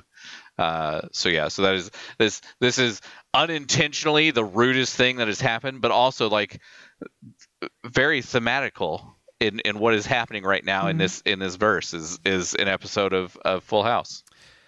But you, you take that, you know, take away some of the, the comedy aspect. There's some really interesting things here. Um Oh, absolutely. the the sisters again the, they apparently were much more important characters than what they seemed in, in the raid encounter. Um they created oversouls. They figured out how to Yep. make an oversoul which is essentially how uh crota and how any of the ascendant hive at when we came across them um stayed alive in in their throne world or how they transitioned into their throne world after death uh and i i wonder if this is how the form of resurrection hive resurrection as we know it came into play and if prior to this uh to be resurrected from your throne world like required that that description that Xivu Arath talked about um and this I think you're right. circumvents I think this is I think you're right. I think this is a way to to have a a resurrection without having to have any type of record of what you were. Because and they describe it really uh, English please. Uh, they, they actually describe it pretty well. They're essentially hiding that death in a pocket universe. Mhm. and and and in that pocket universe that's that's where they're saying that you know well you didn't really die because the the death is being hidden in a pocket universe and and therefore when you when you die and I put that in quotation marks uh you're not actually died. You you haven't actually died. Like there's no you're you're still alive. You still exist. You're still around. But now you just have an easier vessel to get in and out of Yep. uh death and and undeath. Yeah, so that part's really interesting. Um, and then Oryx being, oh well, I can do that too, and cutting a hole, and that hole just so happening to be full of Vex. Uh, Now, so I guess that's that's my question. It that's purely incidental. There's nothing like he just cut open a, a thing and was like, oh, "I'm going to make my own pocket world and pocket universe and blah blah blah blah," and he just happened to pu- cut into something that had Vex in it. which is interesting because I feel like I I have always been under the impression that he cut into that spot in particular under the direction of Savathun. But that does not See, this is isn't wh- what's this is where stories are starting. Right. This is where this is where different stories are starting to. I don't want to say conflict each other, but this is where we're starting to have trying to have a better understanding of where these different stories are lining up. Right. So And and now I'm I from at least from Crota's point of view, he just cut it open and and oh hey, look Vex that sucks.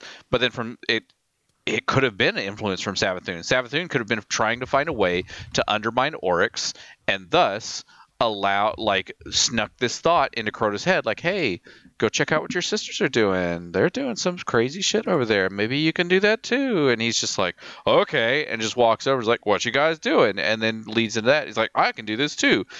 I, I'm curious if that is what's happening there. If we're if we're just seeing this from another point of view, before we see it from Savathun's point of view?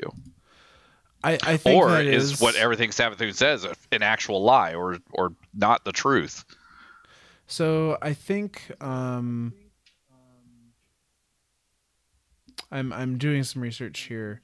Uh, Active research. That's yeah, what we call this. So uh, apparently we get a little more explanation in the next verse here in four nine. Um, but I think that's exactly what we're seeing from Oryx's point of view.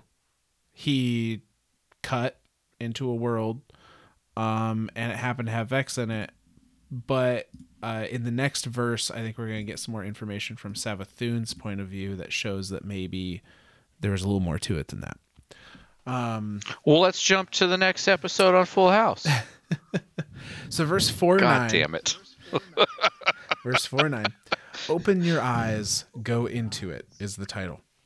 And it states The Vex clattered around, constructing large problems. At first, their constructions were deranged because they didn't understand the sword logic, which defined all rules in Oryx's throne world.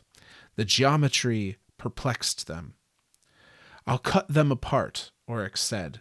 But just then, the Vex ritual of better thoughts manifested a mind called Quria Blade Transform, and Quria deduced the sword logic. I have to kill everything, Quria resolved. Then I will be powerful. Crota's gate began to emit warrior Vex, huge and brassy. He leapt forward to fight them, but they blinked away. After they fled from Crota, they killed 2,000 of Oryx's acolytes and 10,000 of his thrall. Soon they had established themselves as powers in this world by right of slaughter. Come forth, sister wizards, called Ir Halak. We need you. Ir Anuk pulled a sword star out of the sky. Together, the wizards charged it with killing power and made an annihilator totem, which they used to smash the Vex. Close the wound, brother Crota, Anuk ordered. We will find a cunning way to destroy them, but only after they stop constructing problems on us. But Quria had instanced itself to the other side of the gate and built a holdfast to keep the way open. Quria's objective was to exploit the paracausal physics of Oryx's throne to become divine. It organized a series of test invasions. For a hundred years of local time, the siblings fought the Vex.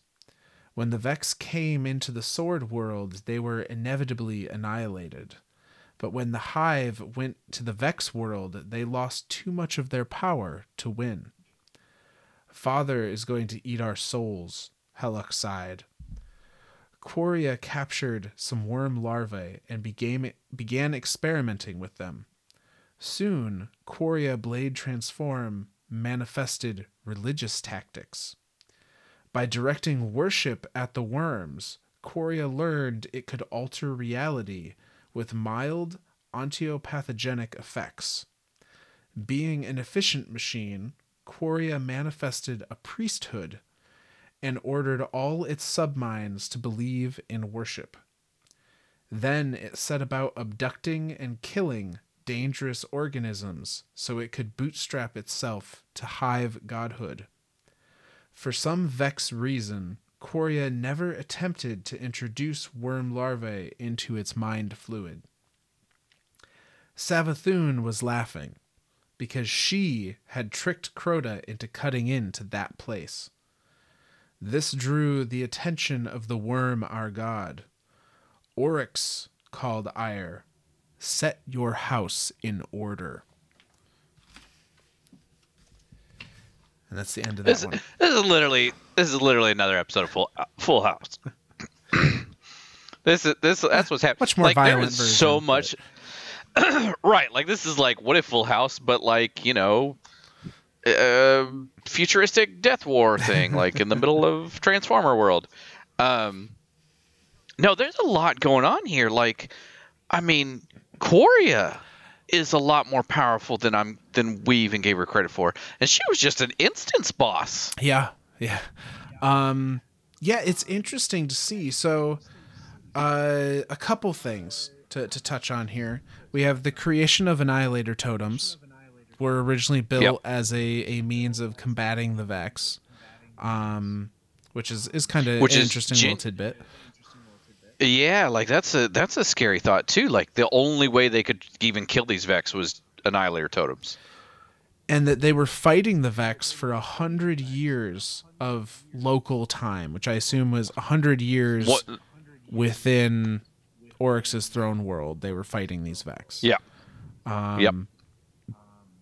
When the Vex came to the hundred actual years, Yeah. I guess, would be the yeah, would be the uh, but yet Quria has a much deeper understanding of how to gain power the Hive way than I had anticipated. Like I knew Quria Yeah. learned the sword logic. Uh, I guess what I But didn't she, like- remember was that she literally made the Vex believe in religion because she figured that was a way to gain power through sword logic. Um, that's mind blowing. That's genuinely mind blowing. Like that's mind blowing. The Vex are such the Vex are so much scarier than we give them credit for. which I think this is an Like- interesting uh, kind of correlation between what we see Quria do and what the Sol uh, was it Sol Divisive does in the the Black Garden. Yes. where the Sol Divisive also took up worship of the the Black Heart, the the whatever that was, lump of darkness. darkness. I I think it's darkness. I I'm I'm gonna call it darkness. Yeah. Um, they also decided that the best course of action was to create religious worship of this darkness. Uh, I think for different reasons. Their their logic was Right. different, but they came to the same conclusion that Quria did, and that is And- that And for a machine, and specifically the Vex machine, for them to come to that conclusion, Mm-hmm. that's uh, that's a big deal. Yeah, because that means that they have decided that that worship is the best means for the Vex existence to continue. Because that that's their main goal is that the Vex That's their ultimate. That's their ultimate everything. Vex should exist. they exist to exist. Yep. They they they've existed since the beginning. They've they, they existed before the beginning. Like in the beginning, in the beginning, there was the light and the dark and the Vex, and the Vex thought it was good. And no, that's but that's like they literally existed since the beginning. And so their whole entire existence has been how do we continue to exist? That's the problem they're trying to solve. Yeah. That's that's the that's the continuous it and and and to them it it is a literal problem. Like it, they they existed as algorithms as as mathematical algorithms and and and all that and then manifested into a physical form in the radiolarian fluid, then continued to uh, evolve, and I put that in quotation marks, uh, into their current vex and for them to that's their only thought process. How do we how do we continue to exist? And and not in a good or bad sense in a we we have to be the only thing that exists but it's not, a very like we have to be the, sense. very very binary. We either we exist or we don't exist. Yep. and it's and that's very that's very mechanical. That's very digital logic. And and it's man all these all these entities in destiny are way more in way they have way more depth to them than i think any of us give them credit for Oh yeah. and and and it's that's mind blowing that that two different two different um, what would you call that two different battalions two different armies two different two different sects of of of of hive came to that same conclusion of w- this this idea of religion and this idea of worship is the only way to exist Or is the most each in their own way. individual ways. The, but that's it. That's it. The most efficient way, because at the end of the day, that, that's what they're. That's what it's all about. How do we get to 100% efficiency? so I, I found this uh, line interesting and, and kind of funny in my headcanon. So the um, for some vex reason, Quria never attempted to introduce worm larvae into its mind fluid. Um, on on one hand, good, because that would be scary. uh, we- a Vex, a, Vex, Vex Hi- Hive hybrid. dude, um, dude. but so from from a from a like and then it could be Ascendant, ooh yeah yeah yeah dude. from a like in in universe lore reasoning um i was like okay well For- i guess For some Vex reason, for some vex reason uh if if i were I like that wording. if i were to try and offer a legitimate in universe explanation it would be that Quria recognized that by combining with the hive larvae, uh, it would it would make them have to feed it for survival, um, and that that is not the a path to you know permanent existence, or, or is not an efficient yeah. path to permanent existence. Um, Yeah. Ooh, The- now there's a good the thought. outside, It's not an efficient path to permanent existence. That's a oh, I like that. the the outside perspective what what i think would be funny to to imagine is happening is Oh, the authors of these lore cards of of the books of sorrow wrote this epic conflict between Quria and the hive and then someone came up and like that's really cool why didn't Quria ever But just assimilate the hive larvae and the writer going well shit what? Because some Vex reason. because some I don't vex reason know. Yeah. That is that is literally because video game.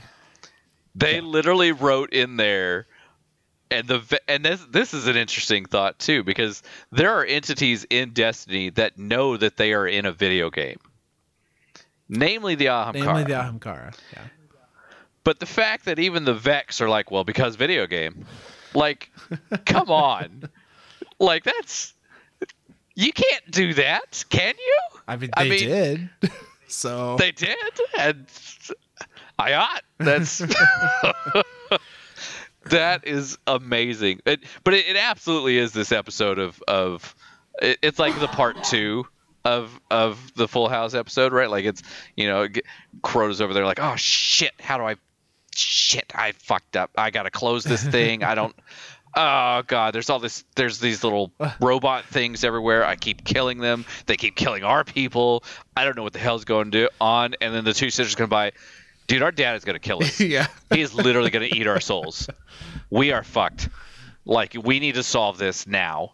And they're just all three of them now running around like, okay, get the wizards, get the wizards, wizards, get everyone. Call this guy, call that guy. This, I think, I think that one thing is the bad thing that it calls itself Quria Blade Transformed. So we're gonna we're gonna take it down.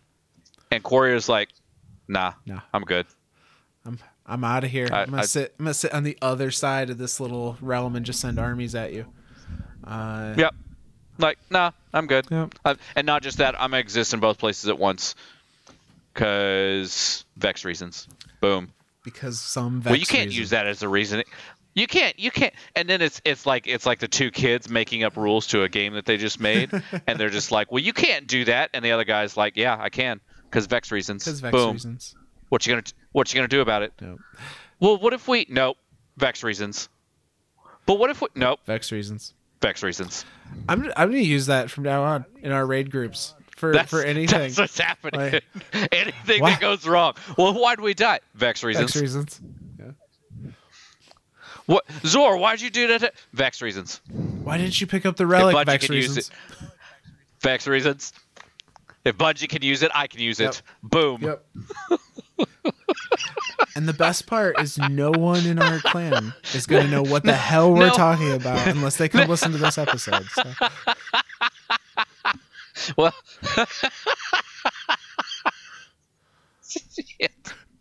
I like that. That's you know. Oh, there he is. There's there's there's our our epic producer Eclipse. Uh, yeah. So yeah, that's because Vex reasons. What a what a shit way to write that too. Like. Like that's you know that's exactly what happened, right? Like the, how you described it of like, oh man, dude, that's epic, that's awesome. But why did you know if Quria is like this great thing and it saw the worm, like, fuck, I don't know, because Vex reasons. Oh, The deadline's we tomorrow because that? Vex reasons. we can do that. Oh, absolutely, we can do that. Just fucking put it in there. Who's who's gonna call us out on it? We're the writers. Like we can do whatever the fuck we want. Like yeah, no, that's exactly what's happening there.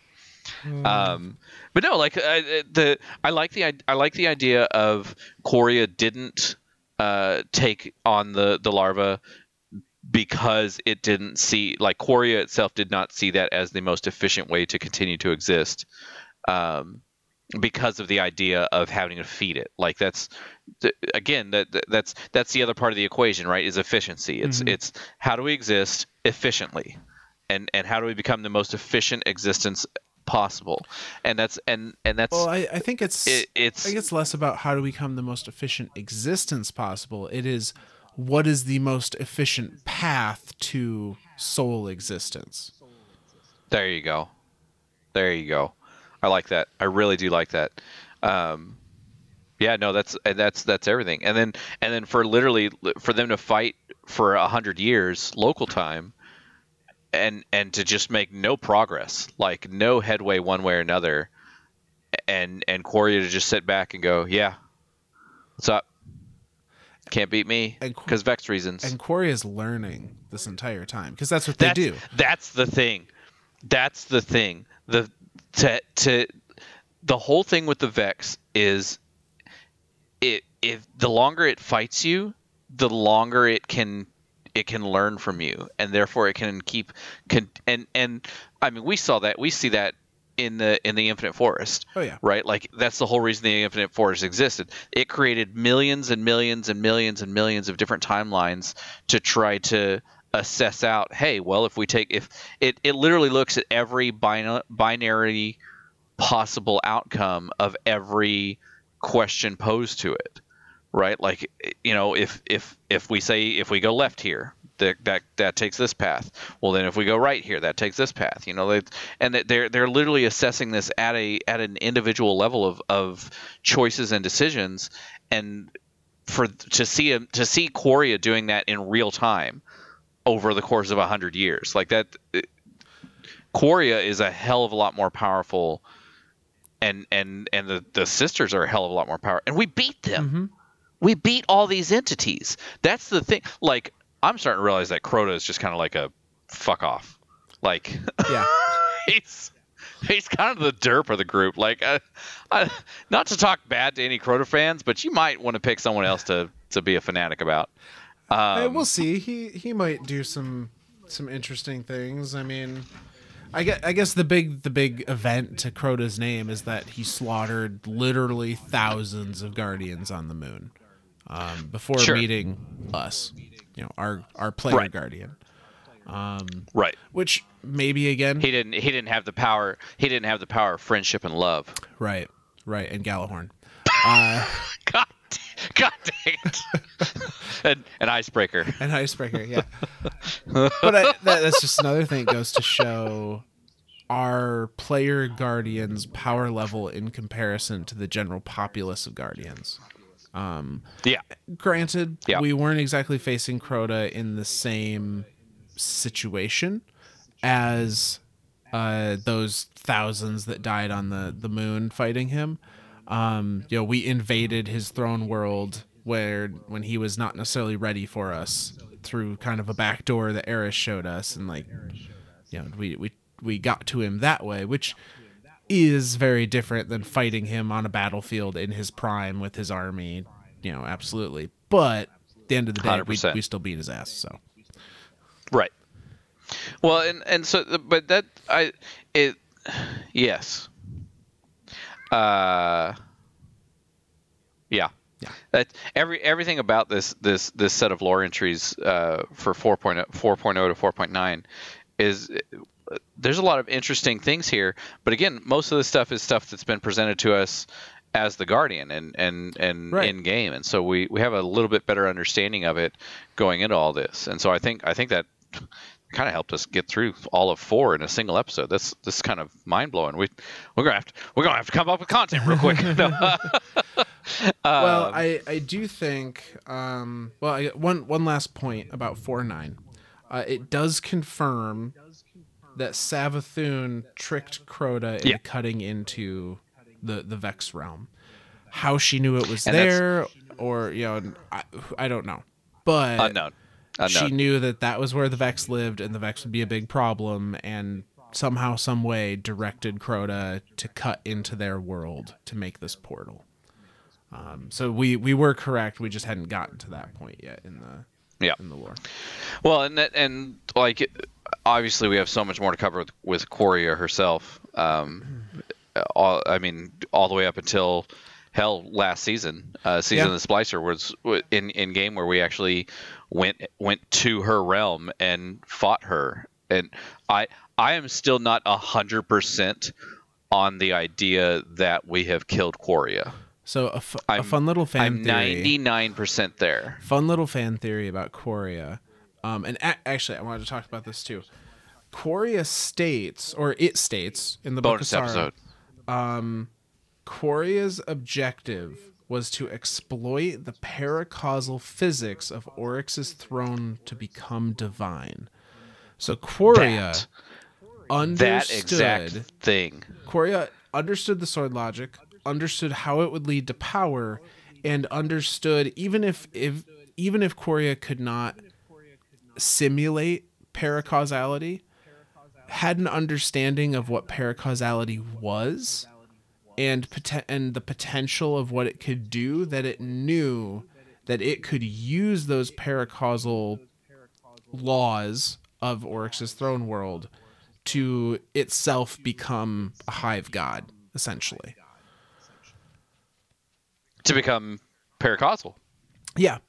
And if Quria at this state, having been fighting the hive for a hundred years, already had that knowledge, I don't think it's a huge stretch to think that Quria, when we meet her or it, um, maybe has some form of throne world or some form of oversoul or something like that. Uh, Now here's here's here's one one thing to to possibly back that up or combat it. I don't I don't know how this can be taken. If if Quria has an understanding of para, paracausality and paracausal abilities, and we as guardians using our light are using paracausal, or we are paracausal because guardians do make their own fate. Does that in, in does that basically mean that when we fought her, we were just fighting a crucible match?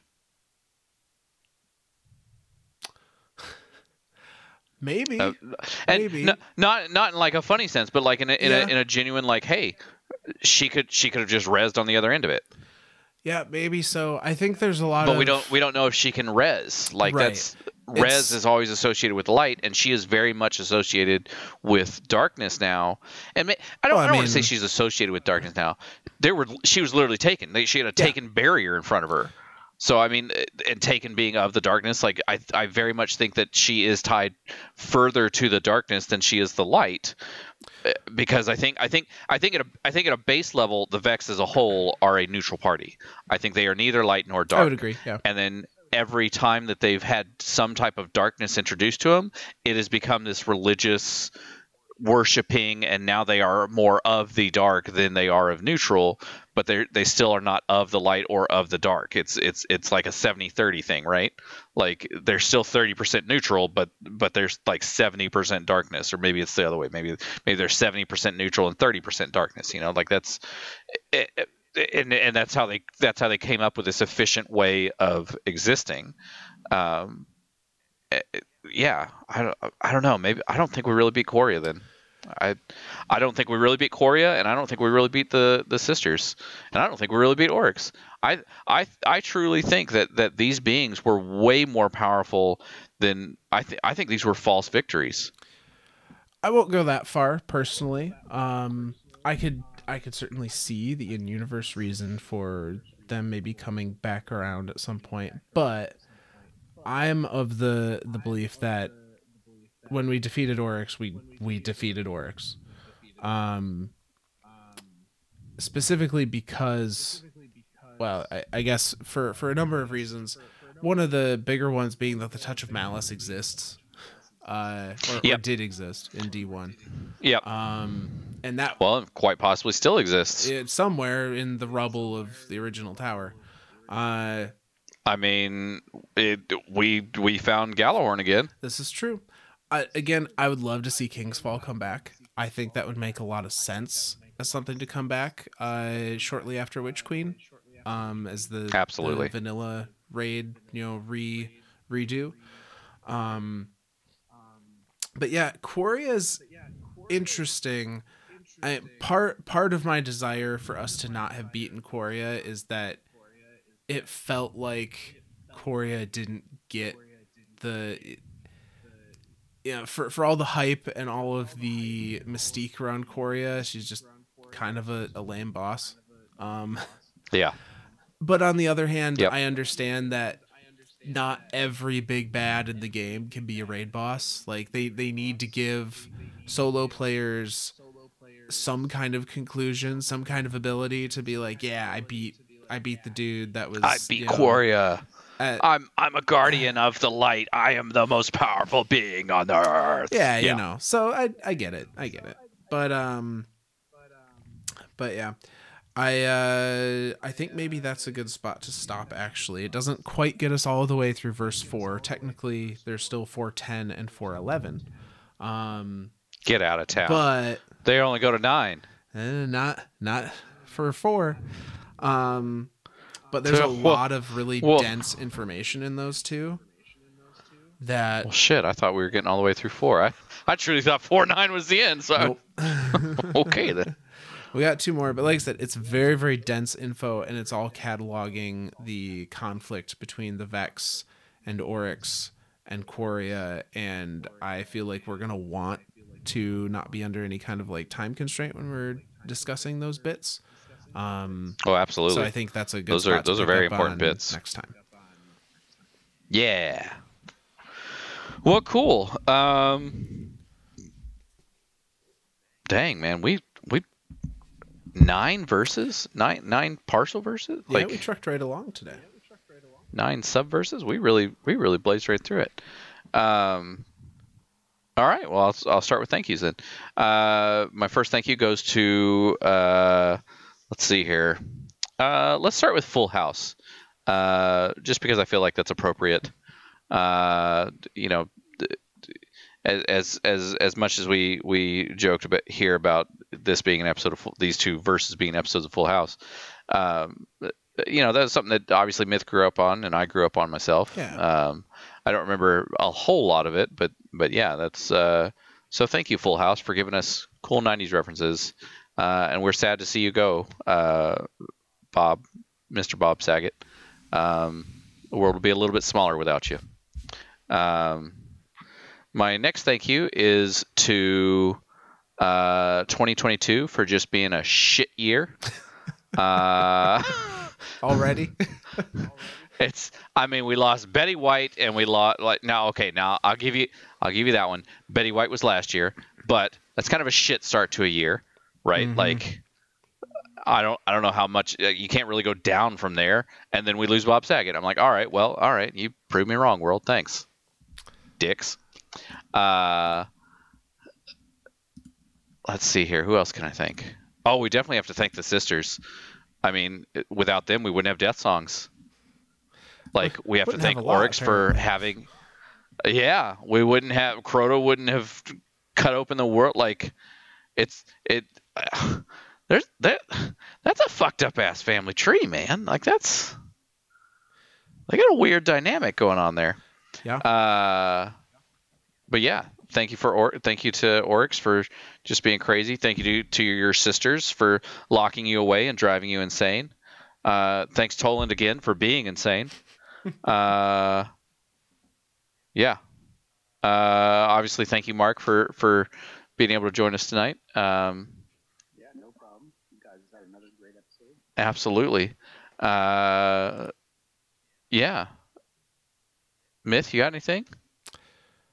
No, say I think you you covered it. Uh, we're hoping that despite the the uh, you know, aforementioned terrible start to 2022, that at least for the world of Destiny and the the world where we discuss all of the the lores and happenings in Destiny. That uh, I think this will be this will be a good year. Which Witch Queen's looking to be really really cool, and I'm excited to to see where things go and and the new theories we can come up with. So. Me too. And of course, I, I, I, the one thank you that I forgot that I should never forget.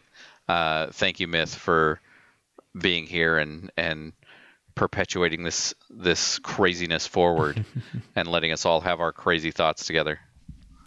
So, absolutely, it's a ton of fun. Alrighty.